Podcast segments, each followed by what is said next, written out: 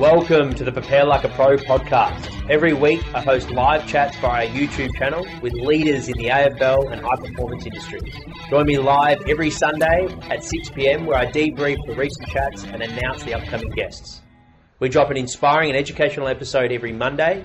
If you like the show, please follow us on your favourite podcast app. Hi, I'm your host, Jack McLean, and today's episode is a bite sized recording from our recent live collab event with Australia's leading strength and conditioning coaches in the high school setting.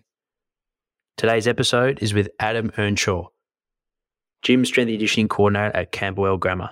His subject, enhancing learning and engagement through play. You can connect with Adam via his Instagram. The link is in the show notes. Let's get into it. How do you incorporate play in your session planning, mate? Take take us through it, mate. I got to first of all, I got to give a little bit of a backstory and and I promised I would give him a shout out. So this is a shout out to Paul Sartori because he told me he'd be watching this instead of the Commonwealth Games. So we're kind of we have been in this.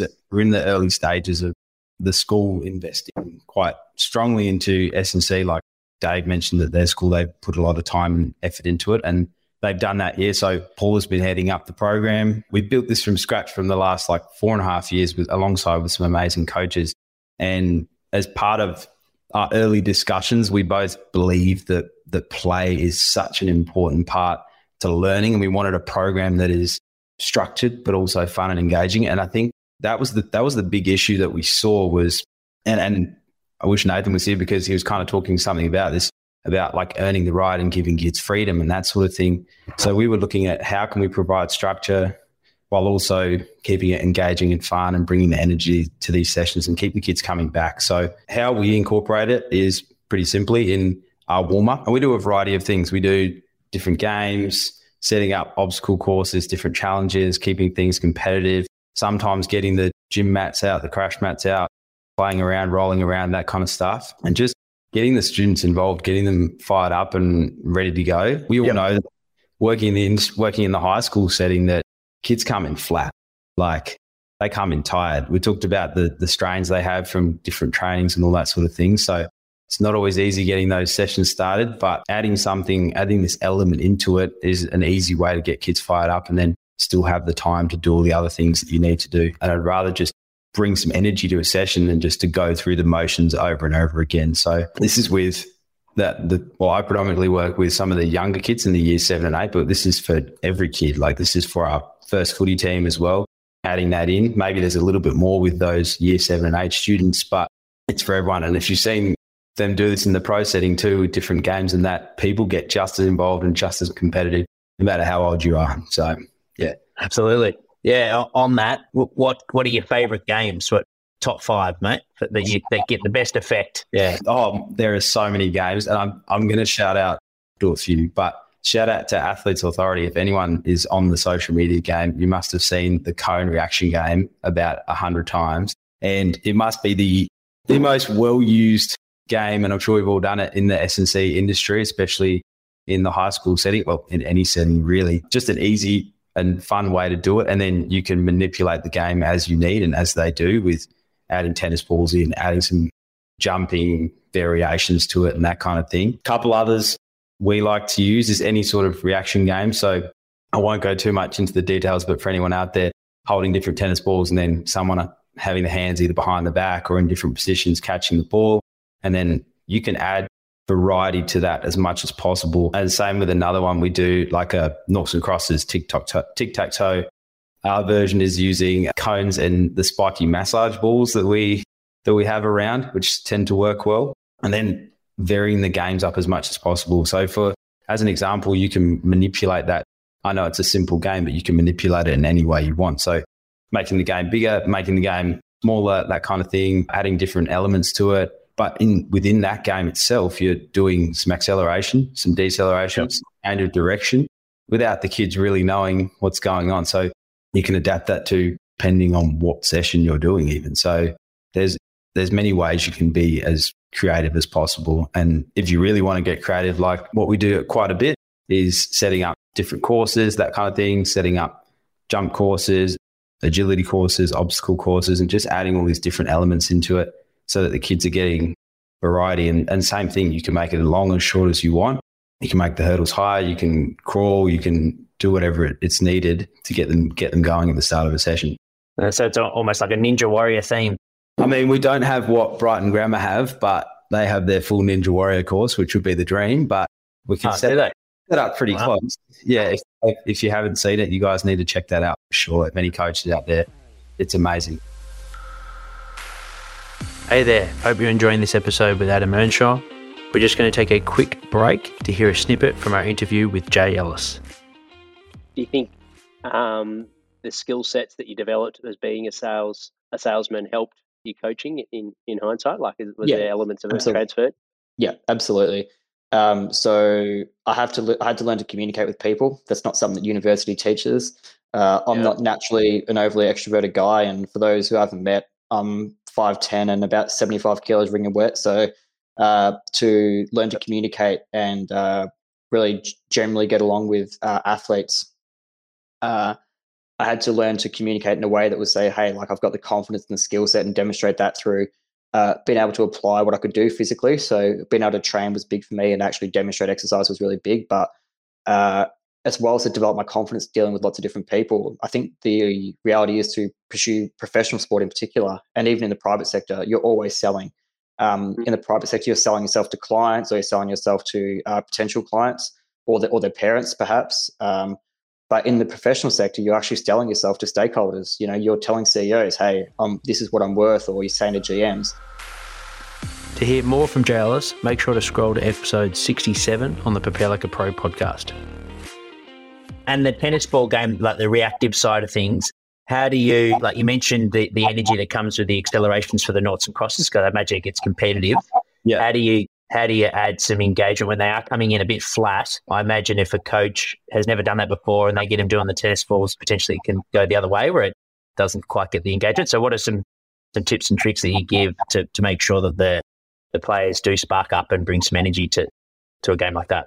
I think first first of all you have to bring your own energy. I always like to think you have to be you have to be the energy in the room sometimes, not all the times, but sometimes you have to be the energy, but adding a adding a competitive element is is probably the easiest way to get any of these kids fired up, especially the athletes. So adding that sort of stuff into it, and then you could, like I said, you can vary up the games as much as possible to make it like a challenge, so that if you're dropping the ball from a certain distance and you have to back up a little bit and you're catching it before the second bounce, so you're imagining it's almost like a tennis player playing a drop shot, like reaching in to, to grab something that kind of thing. So you're just training another element there.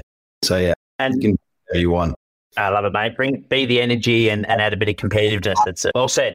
With the uh, key areas from a in the gym strength and conditioning point of view, what, what are some of your big rocks that once the game's done and you're starting and you've got the energy and the vibes up, what are some of your key focuses when they're now getting to work?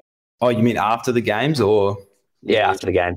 Oh, the same the same as like what they are in the games, which is to have fun, to to explore, to compete, to make mistakes, which you're doing you're doing this all in the game and you're setting up that mentality when they go do other things. Like, yes, we want to get the movements like down. We want to get technique correct, but it's okay to make mistakes. And it's the same is going to happen in these games, right? We want to, and, and, and in such an environment like a school where often these kids are quite scared to make mistakes, especially if you're in quite a strong academic school where one mistake can make such a big difference in your score at the end of the year. Kids are worried about making mistakes or taking risks. And in a safe environment where you're playing games and you're allowing them to do that in their warm ups, then they feel confident and they can, you know, I mean, do things by themselves a little bit more and they don't have to be constantly looked after by a coach. And that, so that's something that we can pass on through the games, then into the sessions. Yeah, that's really good, mate. It sounds like you're empowering the kids, not only physically, but also just their confidence levels and, and their uh, overall well-being. You mentioned Paul earlier.